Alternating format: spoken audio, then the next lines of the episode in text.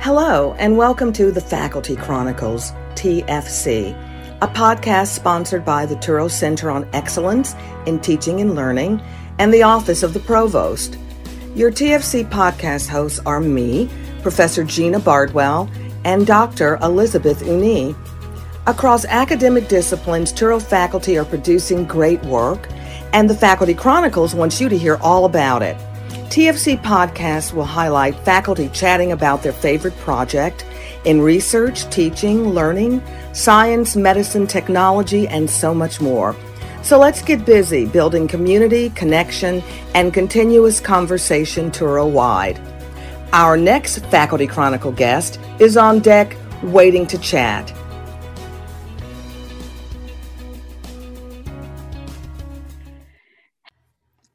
Hello, everyone. Welcome to a new episode of the Faculty Chronicles. I am Elizabeth Unni, Chair and Associate Professor with the Department of Social, Behavioral, and Administrative Sciences at the Touro College of Pharmacy in New York. Our guest for the day is Dr. Aaron Yancoskie, Assistant Dean for Academic Affairs, Director of Pathology, and an Associate Professor of Dental Medicine at the Touro College of Dental Medicine. In his deanship role, Dr. Yancoskie has direct oversight of preclinical education, the basic science education programs, and curriculum management, helping to ensure the dental students are well positioned for the future of oral healthcare. He's a board certified oral and maxillofacial pathologist. He's also an attending pathologist at Westchester Medical Center, and he maintains a private practice in Manhattan where he sees clinical oral pathology patients. He's also an adjunct assistant professor with the Department of Pathology at New York Medical College.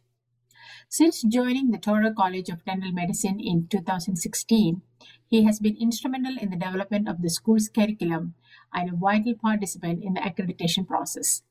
His teaching methodologies have proven to be innovative, and he completed the Touro College Academy of Leadership and Management program in 2019.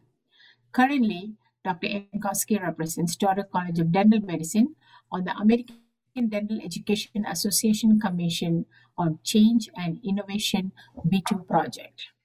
Welcome to the podcast, Aaron. We're so happy to have you here with us. Well, thank you so much for inviting me, Elizabeth, and for your very gracious introduction. I'm super excited to be here. Tell us a little bit about your journey at Touro. When and where you started, and where are you now? Yeah, it's such a fun thing to talk about. Um, I was initially hired actually before the dental school opened. I started in August of 2015, straight out of my residency training program. And I was hired specifically to help develop the pathology and medicine curriculum. Uh, but, but I started two years before that part of the, the curriculum would, would actually be given to students once we became accredited. And Dr. Farkas, who's a wonderful guy, he hired me to be an admissions coordinator. And so for those first year to two years here, I was uh, working on admissions, reviewing applications.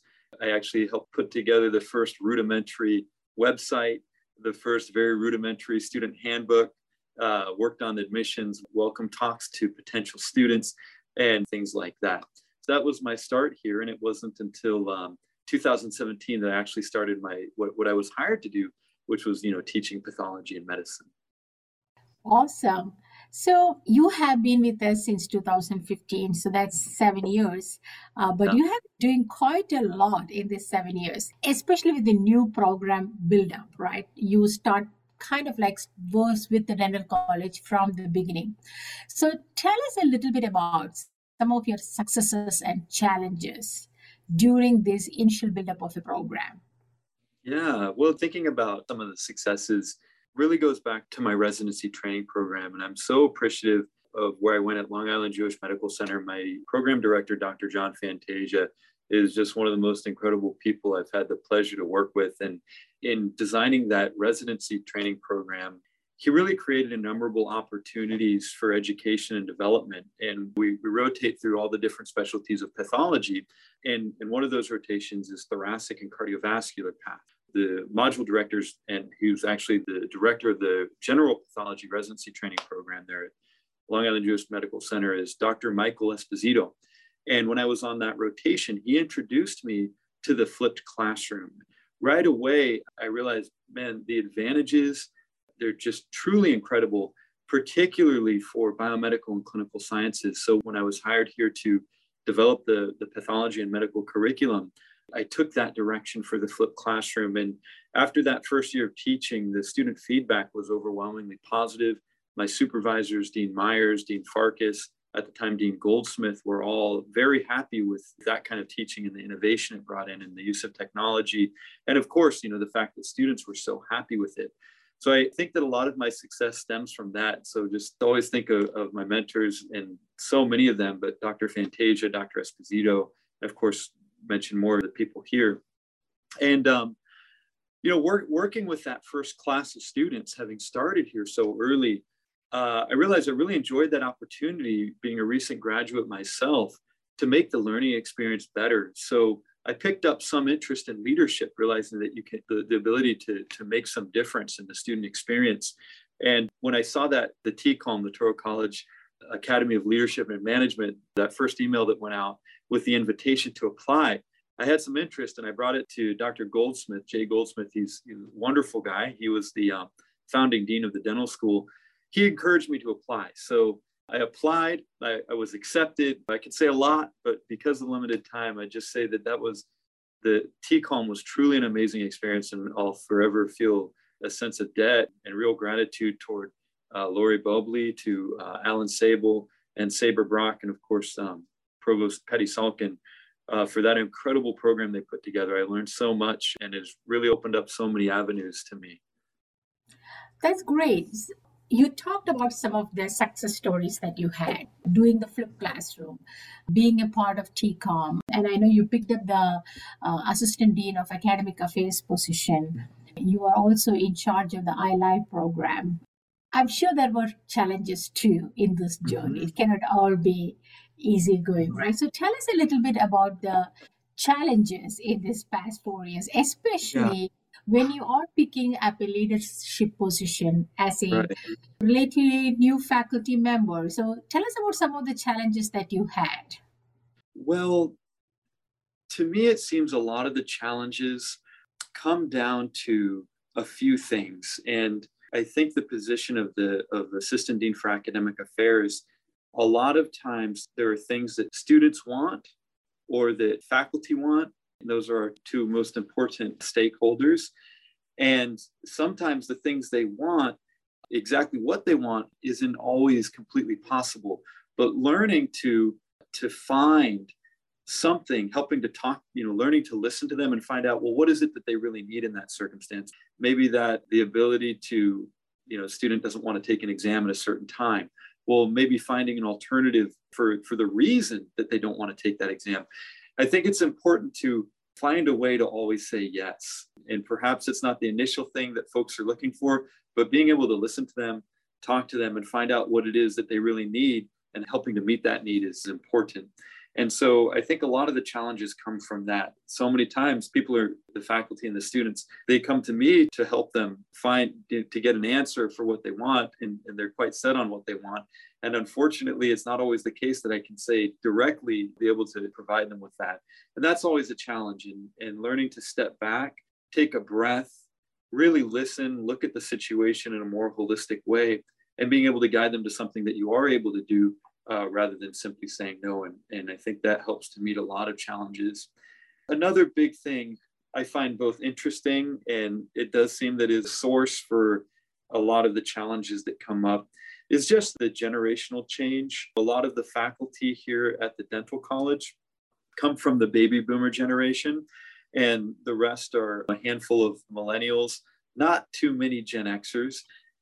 Yet our students are all millennials, and, and some of them are starting, the, the Gen Zers are starting to, to filter into the college. And I find a lot of my work day to day is bridging the generations. You know, the expectations of what young millennial or a Gen Z wants is quite different from the expectations of, of our faculty that might be more mature uh, millennials or baby boomers. And so helping them see, hey, what the faculty are really looking out for your best, you know, they, they really want the best for you in terms of the students. then helping the faculty, you know, these are hardworking students. They worked so hard to get here and and it's just their perspective is different what they've grown up with. And so anyway, a lot of and I'm certainly um, learning rather than an expert in this area, but I think that uh, that it seems that some of the challenge really comes in through the different perspectives of generations and learning to bridge them and, and find a way forward together. Well, that's a beautiful way of explaining it, bridging the different generations. It's almost like meeting people halfway there, not waiting for them to come all the way to you. That's a very nice way of explaining it. And yes, that is one of the big challenge in the higher education is bridging the two different generation of faculty and students. Uh, so when you were talking about the TCOM, the leadership program, you owed your success uh, to quite few mentors. You named several of them. Can you explain to some of the to our listeners how do you identify members? Like sometimes it can be hard for a new faculty to reach out to a senior faculty for mentorship. It's much more easy when it is their own faculty, but sometimes you move out to a different place and you're trying to find a senior faculty who can be your mentor. How do you identify mentors? How do you approach them? Oh, that's a great question. I just start by saying maybe six months ago, my wife pointed out to me, she said, You know, Aaron, you've really enjoyed the support of so many mentors. And just thinking about the many people, the late Dr. Joan Phelan and Dr. Shaw's and Dr. Shaw, Dr. Carago from, from NYU, of course, Dr. Fantasia, Dr. Morris Edelman, Dr. Esposito, Dr. Lowerman at, at Long Island Jewish Medical Center, and of course, Dr. Fallon here at NYMC, who went on to another place. And of course, here, Dean Myers, you just couldn't ask for a better leader, a better supervisor, and just a, a wonderful person. Dean Soisloiki, Dean Farkas, David Cass, Provost Salkin, so many wonderful people. And just so clear looking back over the 10 years, the successes I've experienced, it's just all, it's all directly related to those wonderful people who've taken their time to work together with me. And I think that part of working together is something that I don't think I knew that 10 years ago, but looking back now, I've seen, oh, it wasn't just go out for a cup of coffee and chit chat, like, oh, how do I get ahead or this kind of thing. What it was in all of those relationships, it was actually that we worked together on a project. And now, kind of look again, looking back and being able to sort of crystallize those experiences, I realized finding the mentors is really about people that have a mutual interest and then being able to find something to work on together that is a mutual interest and mutual benefit. And I got to say, in, in many of these relationships, working on papers with Dr. Fantasia, working on iLive with Dean Soisloiki, in those relationships, we talk about ideas, we come up with some really good things. And it is true, being the, the junior person, I'm kind of doing the back end work. And, and some of that's tough. It requires a lot of time. But in those relationships and being able to do the work together, we talk about an idea and then I go back, do some of the back work, the leg work on it, bring it back, we talk some more. The key to that that I found is that while it is a lot of work on my end, working together with them, I learn about their person and about the way they approach challenges, the way they work together with other people. And that process of getting to be with them in that working environment, again, seeing how they approach things, seeing how they work together with others, that to me has been the key of the educational experience, the learning with them is seeing how they are. And that opportunity, you know, when you when you just have a conversation with someone over coffee, you do get to learn about them and how they are, but really seeing and like living together with them through the work. To me, that's really where the mentorship comes from is keeping an open mind and, and trying to absorb from them as we're working together. I completely agree with you. Working with them on a project is a natural way of learning things from them rather than asking them to talk about something for 30 minutes. I completely right. agree. But can you also explain how did these projects come along? Did you approach them for a project or uh, how did that come along? So, again, that's something yeah. the new faculty may be struggling with. How do you find those projects? Right, right. Well, I think it's it's about identifying areas of need. Just to take, uh, for instance, with the curriculum here at the dental college, I think we enjoyed some some early successes and where those came from at least the successes that I that I was involved in. Of course, a lot of successes I was apart from, but some particular coursework I happened to observe there were some issues uh, before they surfaced, kind of watching things and observing. And I was able to, to bring those issues to Dean Myers. And, and I'm thinking of one particular instance actually, and things actually worked out this way in a couple of times. But being able to see things and observing, keeping my eyes open, keeping the big picture in view, identifying some issues before they surfaced in a major way, and bringing some solutions ahead of time. So, this one instance that I'm thinking of, I observed that there's a kind of something sorting to brew, or kind of beginning and to ferment, and identifying that and knowing, okay, well, here's a way that we can work on to fix that. And going to the dean saying, Ronnie, this is happening. Here, I've put together, you know, actually a Word document with an outline of how we can address it. And so he was able to take that, work with it, give me some feedback, say, well, how about we do this, this, and this, change this here, and then working together some back and forth. And eventually that produced some good results. And we're, again, like I mentioned earlier, we're able to get some successes in the curriculum that we're still enjoying. You know, that again, specific instance was about four years ago, but we were able to address something that has since then, you know, turned out to be very good and not only prevent a problem, but produce something really positive. And so I think it's about keeping one's eyes open, thinking about the perspective of others. A big part of leadership, I think, is knowing the direction and the vision of where the institution wants to go and aligning ourselves with that and then really opening our eyes to the situations that we see at the institution to see where we can help things further align and identify opportunities to make things better and according to according to the perspective and vision that, that the leadership has. That's really nice to hear the way you explained it. So basically what you're telling is that though we all come from different places once we are in our own university understand the mission and vision and where this university is trying to go, and then align our interest and our mission and vision along the universities.